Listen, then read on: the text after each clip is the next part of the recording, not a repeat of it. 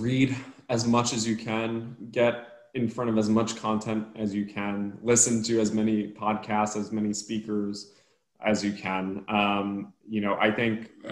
I, I think uh, in some ways it's always good to view yourself as a beginner investor for as long as you can. Um, I still think of myself as a beginner investor and I'm a professional investor, but it's right. because we always have something to learn. Um, and so I would encourage anyone to just continue reading and continue learning. Welcome to the Wealth Matters Podcast, where investors come together to better understand how to build passive cash flow and create generational wealth without all the confusing mumbo jumbo. Here's your host and co author of Amazon number one bestseller, Alpesh Parmar.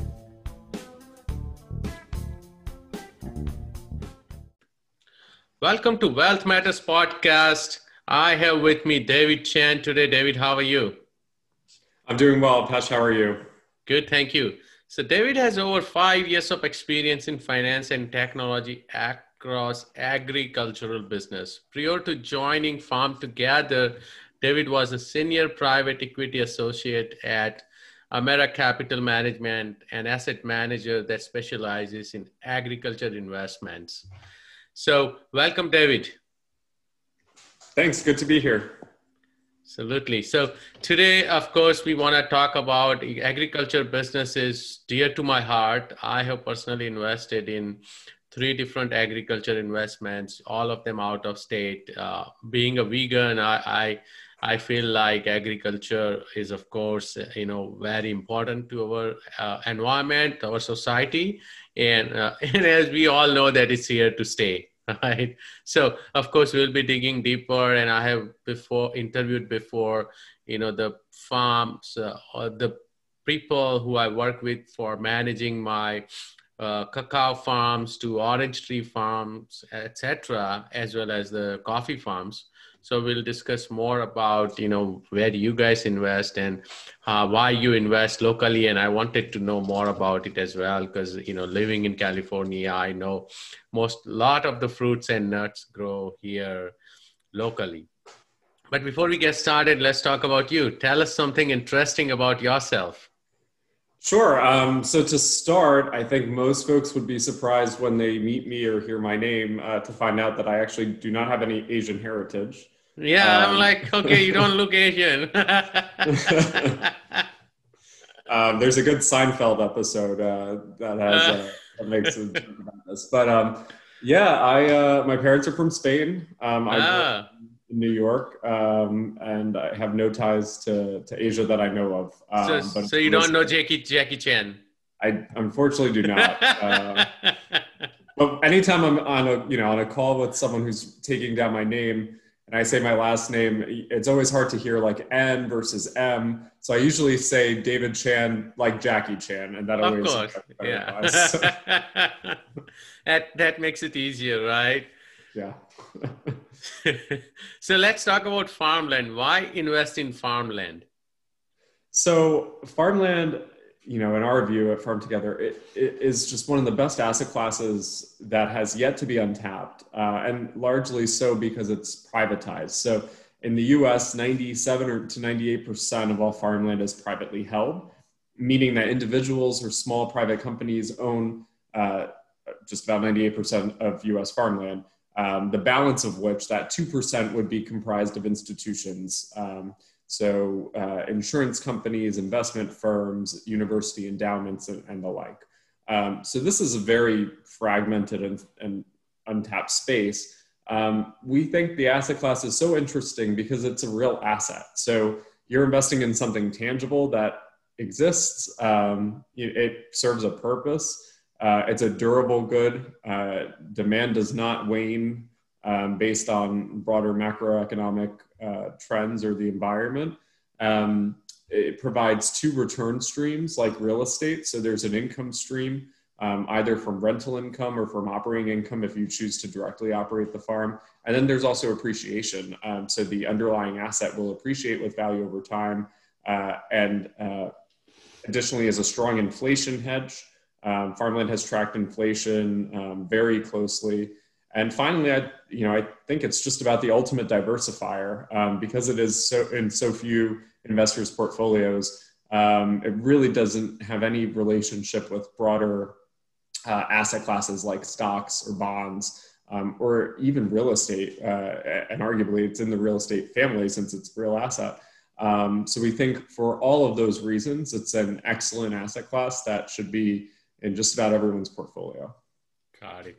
And as I said, you know, I invested uh, in acquiring small half an acre parcel in a large farm out of country, right? So, and I have no understood that business side where you know I'm actually owning the uh, you know parcel and the people are just managing the property like so more like turnkey. So how does farm together compare to other ways someone can invest in farmland um, so uh, farm together makes it possible for for retail investors to invest far, into farmland through um, our structuring so each farm that we syndicate on our platform is a standalone llc um, and so when an investor decides that they want to participate in a given deal um, they are investing into that specific LLC. Um, so um, they're typically sequential, farm together 200 LLC, farm together 300 LLC.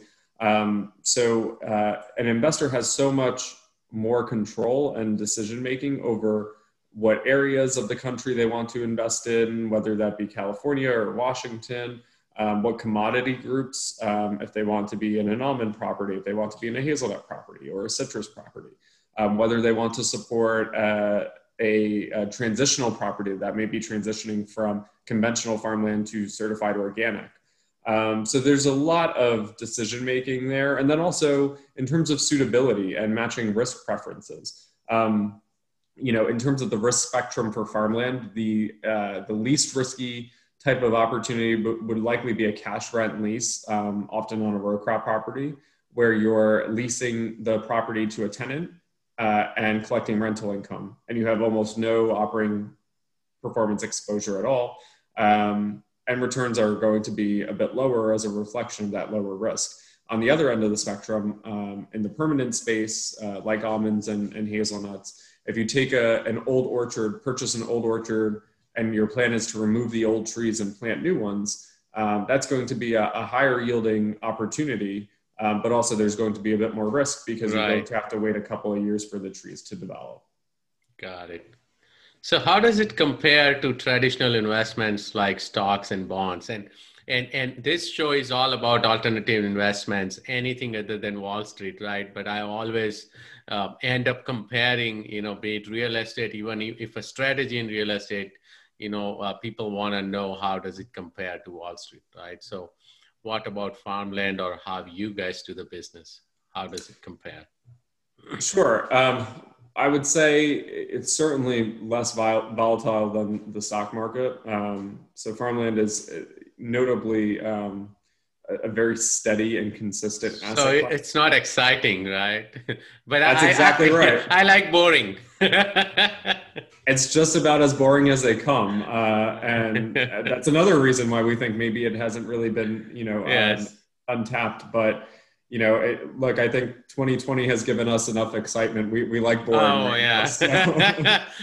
yeah, yeah, Corona, tornadoes, and of course, being in you know Bay Area wildfires. yes. Um, so uh, volatility tends to be very low in, in farmland compared to the stock market.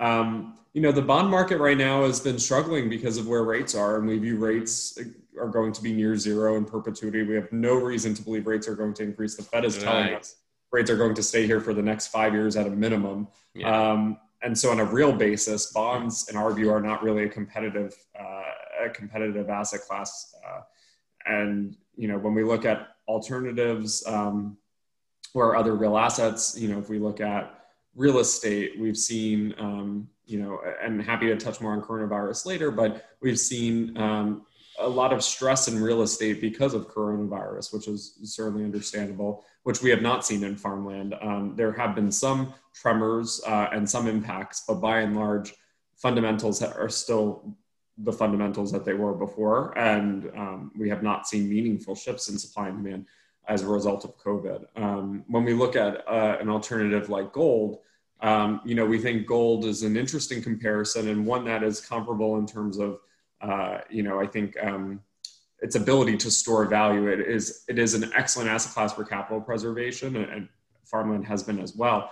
I think that the um, pitfall that gold has against farmland is that there's no income stream right. for gold. Yeah, it's, um, it's just an yeah yeah. I look at uh, gold is a good hedge and, and, and it's just uh, when there is a currency risk, gold would be, or, or the precious metal is, would be the way to go. But yeah, there is no cash flow. Right. Um, so yeah, I mean, largely, you know, across the board, we we don't see much. Um, we don't see much correlation between farmland performance uh, against any of these major asset classes, and that's one of the reasons you know we love to include it in a, a diversified portfolio because it just adds so much benefit um, from being the sort of standalone um, stalwart of, a, of an asset class that doesn't react to geopolitical news or macroeconomic news or the like. Got it. So, and also, I heavily invest in real estate because whenever we talk about alternative investments, real estate, you know, is the huge part of it. So, how does it compare or how does it fit into the INEOS with other alternatives like traditional real estate, like buy and hold rental uh, to commercial office space to you know holding notes? Uh, do, do you recommend uh, do you look at your own portfolio and look at it that way that you got to have certain percentage allocated to real estate to gold to farmland yeah i mean you know here i would just say uh, i'm speaking personally and this certainly isn't a recommendation but um, you know, I think the way I look at it, I, I, love real assets. For me, real assets are, you know, a, a meaningful portion of my own portfolio. And I think, um, you know, it, my view is that they're going to become uh, an increasingly larger representation of, of most investors' portfolios, be it retail or institutional, um, because of this new paradigm that we're in of low interest rates and, and low yield. Um, and so you know, when I think about within your real estate allocation bucket, how do you, you know, how do you allocate? Um, you know, I would certainly never tell any investor you should only be in farmland. That wouldn't be prudent, or you should only be in gold. Um, I do think that you should diversify across different real asset yes. strategies um, and have a portion in in real estate. We actually believe that farmland is most comparable to multifamily in terms of uh, in, ter- in terms of the landscape and the fragmentation of the market and how privately held it is.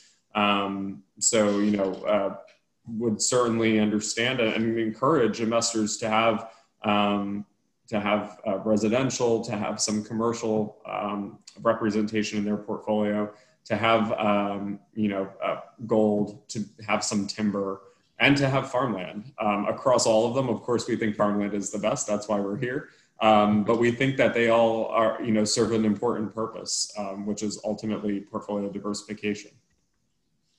Got it. So, what are the typical returns you see in this asset class?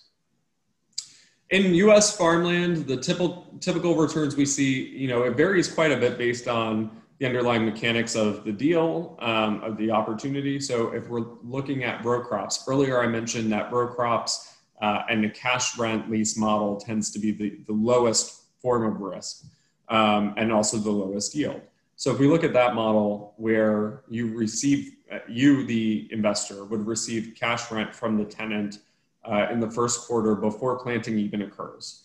Um, so there's no risk to you really on weather or um, even the tenant's skill uh, for that given season in terms of operating. Of course, you want them to be a good steward. Um, but operating risk is, is really negligible to your performance as an investor because your, your income stream is that rent. Um, and so in those types of deals, we're seeing um, typically a net IRR of 7 to 8%, um, and a net cash yield of about 3%. Um, now, as we start to move further along the risk, risk spectrum and start to introduce a bit more risk, um, if we look at permanent plantings like tree nuts, citrus, uh, almonds, hazelnuts, um, tangos, um, for a turnkey orchard, of course, we're going to be paying more for a turnkey orchard um, since they're, those opportunities are producing high income streams, high cash yields year one. Um, so you do compromise the IRR at the expense of that. So there we're, we're probably seeing net IRRs of maybe 10%, 9 to 9 to 11% if we put it in a band, uh, and cash yields of fairly strong cash yields of, of likely 9%.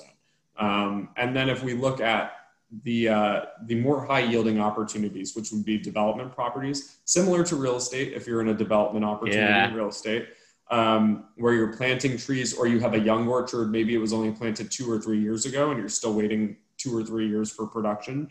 Um, those opportunities will likely have um, IRRs in the low to mid teens, anywhere from 11 or 12 percent to you know maybe 14 percent um, and cash yields of around 10 or 11%.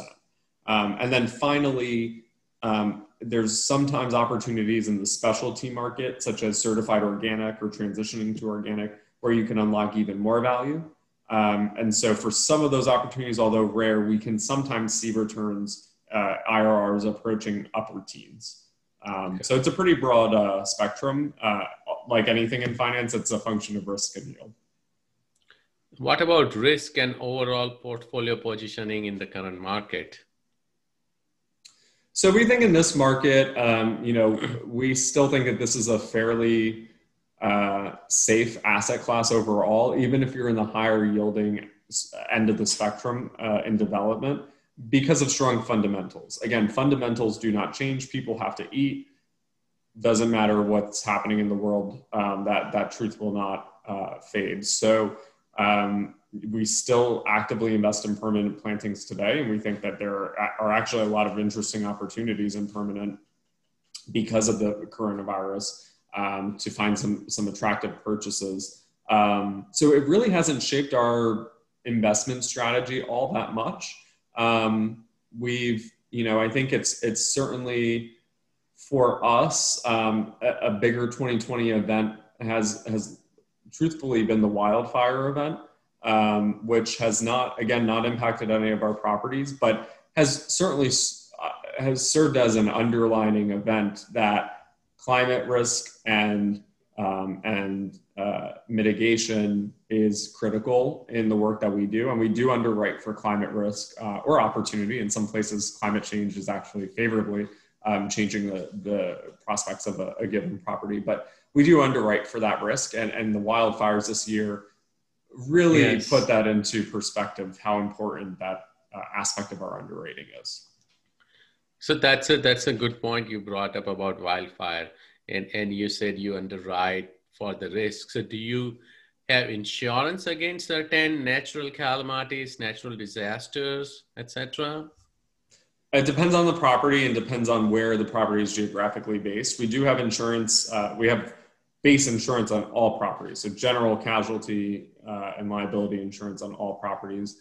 Where applicable, we do look for supplemental coverage. Um, and it's actually um, an area that we're exploring with uh, innovative insurance providers uh, and underwriters where, you know, they've never created a, a young tree uh, product. So an insurance product to protect against death or, um, you know, some you know, basically a, a, a, tree death event for trees that have not hit maturity. Um, so we're working with some providers to create that product, um, and we would be looking to um, secure that coverage for, for some of our younger development properties. Um, we also are working with some providers in crafting fire insurance, supplemental fire insurance, something they haven't done simply because um, in the areas where farms are located, uh, the event occurrence for wildfires has actually been close to zero, if not zero. Um, and again, none of our properties were impacted by these wildfires. Um, so we don't have any expectation that this will be a direct issue or threat to our properties in the future. However, we certainly understand for investors that this is a concern. And so if we're able to address those concerns by finding and securing some supplemental insurance, um, we're happy to do it. Got it. So, and what are what are some other risks if you can um, you know identify those for us or define them? Uh, why when someone is trying to invest in farmland? Um, you know, I think there's always going to be an operator risk. Um, we mitigate that by working with some of the finest institutional grade operators in, in the U.S. Um, so our operating partners have been farming in these areas um, for 40, 50 years, um, sometimes more. So they know these lands better than anyone. Um, and we have the utmost confidence in them. Um, but they are human like, like us all. And so right. there's always a potential for um, uh, operator error um, and, and, you know either poor yield or, or, some other impact because of a because of the operator. Um, I would say another risk. You know, we are operating in a market, and so if there is an event that causes price to suddenly move up or down. Obviously, up is typically a good thing for our investors, but um, but risk is uncertainty. So up or down, um, it could change. You know the uh, the underlying. Um, uh, or I'm sorry, it could it could cause the property to deviate from our underlying um, projections of, of what the uh, distributions would look like, and so that introduces some uncertainty to our investors, which of course we want to uh, mediate as much as possible. And so um, we wish we had a crystal ball, but we don't. So anytime you're dealing with financial markets, the price volatility is of course a risk. Um, right. So those are a couple. Got it. So and how has because uh, I can tell you have been following financial markets, and of course I do too, because that's that's what we are doing here, right? so how has COVID nineteen impacted financial markets? Oh boy, that's a that's a PhD dissertation.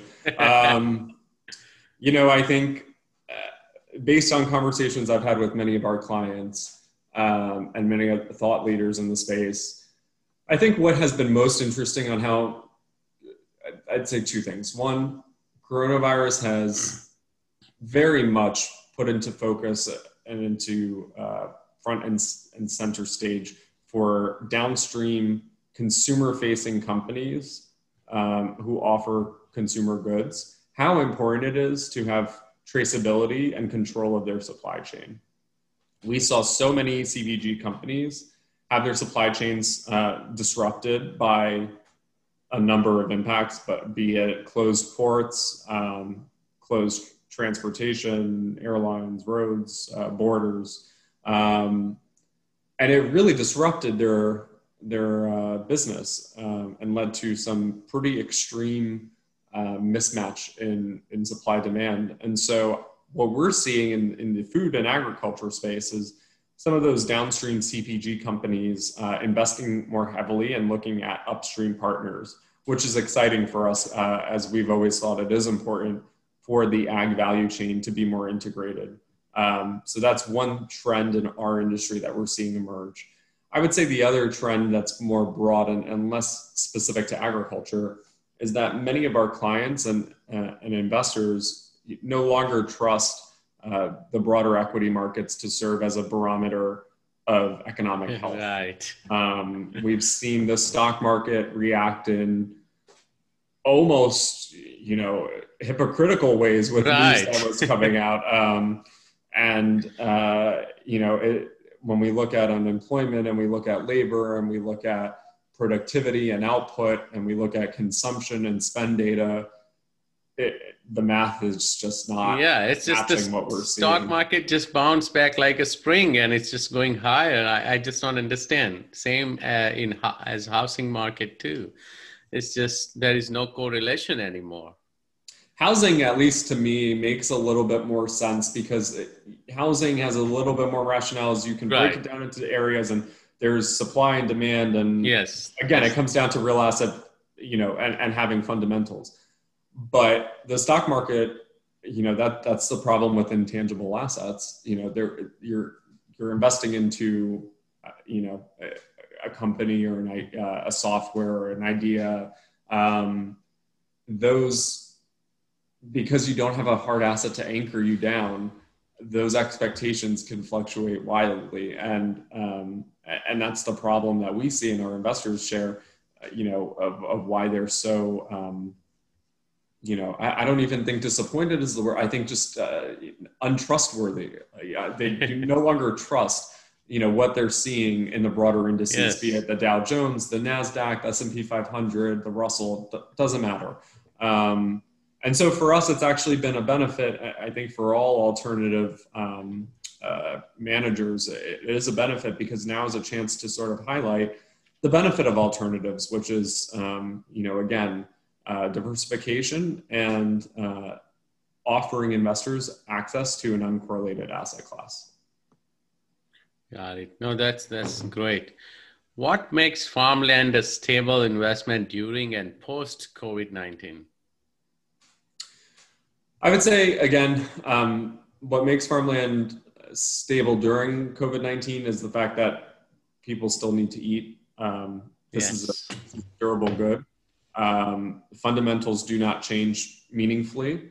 Um, I, I, don't want to say they don't change at all, but they do not change meaningfully. It's very different than um, other commodities or other goods. Um, and so, you know, in our view, I don't want to say there's been no impact. There has. If you look at almonds, actually, there, there was tremendous impact back in the spring um, because almonds are, um, US almonds are typically often sold to uh, Asia, specifically China. Right.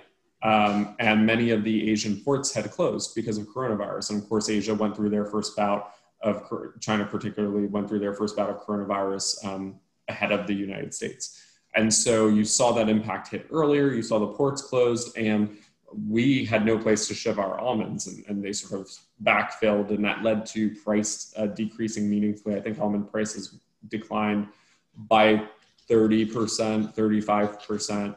Um, but eventually the ports began to reopen the almonds were shipped and we saw some price recovery now are prices where they were last year no um, but we are seeing recovery and we believe that prices will eventually return back to where they were so that's the you know i, I call it it's rational volatility in my mind. There's a reason why price it moves um, and as long as you can justify the, the fundamentals and you can make sense of supply and demand um, you'll have a good idea of you know what the market should do and, and how your investment will do because this is a durable good and we're not really dealing with preferential uh, you know preferential um, demand where it's finicky. It's rather stable here now after covid i think actually there's going to be increased demand and increased reliance on the ag sector i think consumers have realized how important it is to have direct access to healthy food um, oh, yes. I think,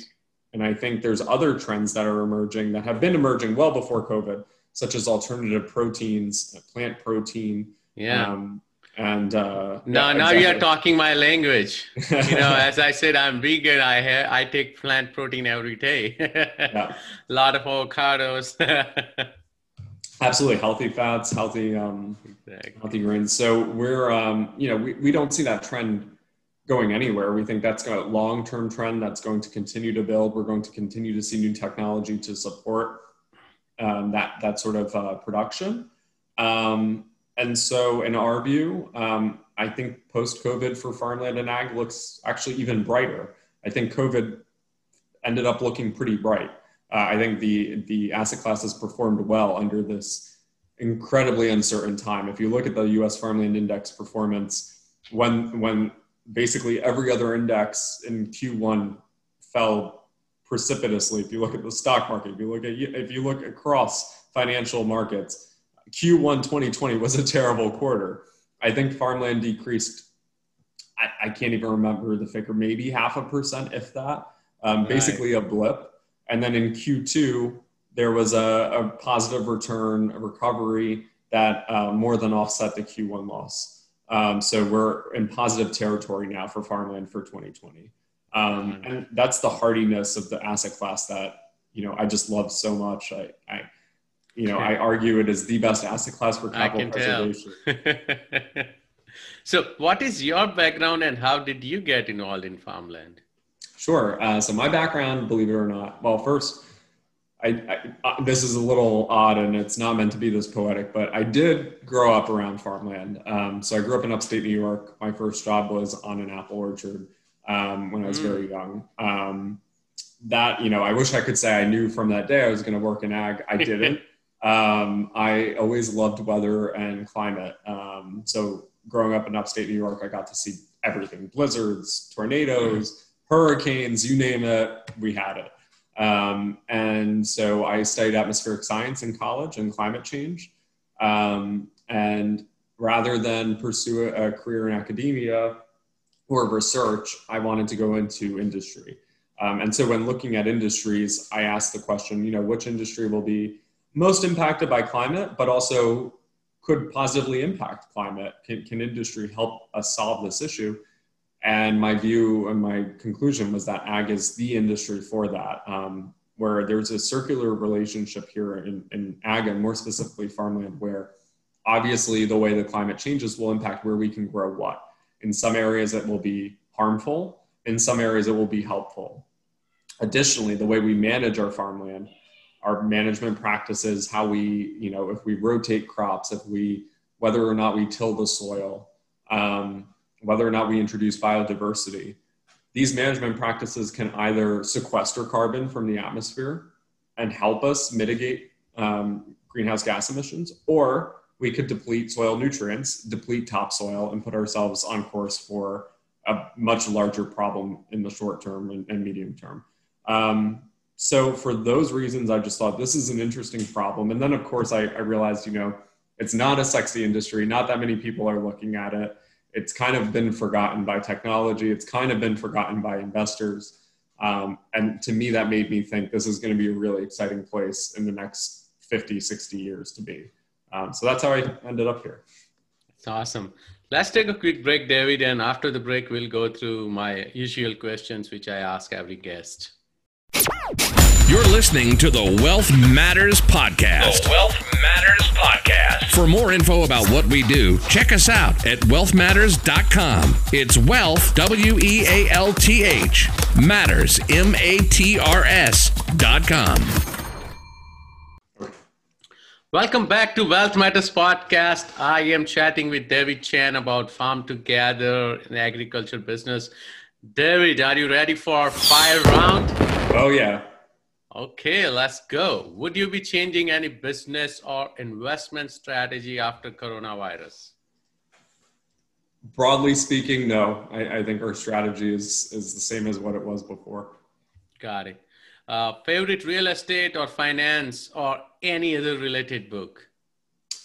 I would have to go with, I probably have to go with Nature's Fortune by Mark oh. Tercek and Jonathan Adams. Um, I have so not read that one. It's a good one. It, it, sort of highlights the need to underwrite for environmental externalities when you're investing. So definitely recommend that one. Nature's Fortune. Okay, I got to put it in my list. Any tool or website you recommend or you cannot live without? Oh man. Um, huh. I would say, is it fine if it's not exactly uh, for like work use? oh yeah, Any, anything. Yes. Awesome. Um, so uh, I was so sad when all the gyms had to close um, earlier yes. this year, and I was so afraid I was going to get out of my routine. And I found an app. Um, I should look up exactly what it's called here. Let me see. It's called uh, WOD Timer. W O D Timer. Yes. Yeah. So you you are into CrossFit. I used to do CrossFit. yeah that app has saved my life this year. Oh, so. okay. I got to look into it. Yeah, I ended up uh, building a gym in my garage because I I'm, I'm like you. Nice. You know, I was very sad. I'm like, okay, I go every day at 5:30 a.m. How can I sustain? That was the you know uh, my time, right? Yep. Uh, so no, I, I'm gonna look it up. Any advice for beginner investors? I would say just read as much as you can. Get in front of as much content as you can, listen to as many podcasts, as many speakers as you can. Um, you know, I think, I, I, think uh, in some ways it's always good to view yourself as a beginner investor for as long as you can. Um, I still think of myself as a beginner investor and I'm a professional investor, but it's right. because we always have something to learn. Um, and so I would encourage anyone to just continue reading and continue learning. That's a, that's a great advice because you know uh, and, and you are a professional investor but of course you continue to learn right? That that's the whole process right? In any industry in any environment you got to be open to you know learn right? Yeah. No, that that's awesome. How do you give back? The way i give back um, so i've had a couple of organizations that have been super meaningful to me and helpful to me in my path. Um, And so one of them is the Hispanic Scholarship Fund. Um, and so I uh, am on the New York board of that organization, and I help uh, I help them um, continue to be the largest provider of scholarships to the Hispanic community in the United States. Um, I also am involved with the Toigo Foundation, another wonderful um, nonprofit organization that is looking to increase the number of underrepresented minorities working in finance and investing. Um, and then I'm very involved in all of my alumni communities. Um, and so uh, sometimes I serve as a volunteer admissions contact um, or will help candidates as they're applying um, with their admissions essays uh, or preparing for the interviews. Um, and it's also a nice way for me to, to continue to feel connected to my alma maters. Um, you know, as I'm still fairly recently removed, but you know, as the years continue, I start to see how easy it is to kind of fall away from that. So it's my way yes. of trying to stay connected. That's great. How can my listeners reach out to you? Um, so they can um, visit us at www.farmtogether.com. Um, and then if they have any questions about Farm Together, farmland investing, um, they're more than welcome to reach out to me uh, directly via email, and I can be reached at david at farmtogether.com. Awesome. Thank you so much, my friend. Thank you. It's been great being here. Yeah, take care. So, this was a great episode. I'll be very appreciative of you if you can go to YouTube and subscribe and share my channel or if you can go to apple podcasts and leave a five star rating uh, if you leave a five star rating do email me and i can send you a free copy of my amazon number one best selling book resilience how to turn your setback into a comeback till then next time see you later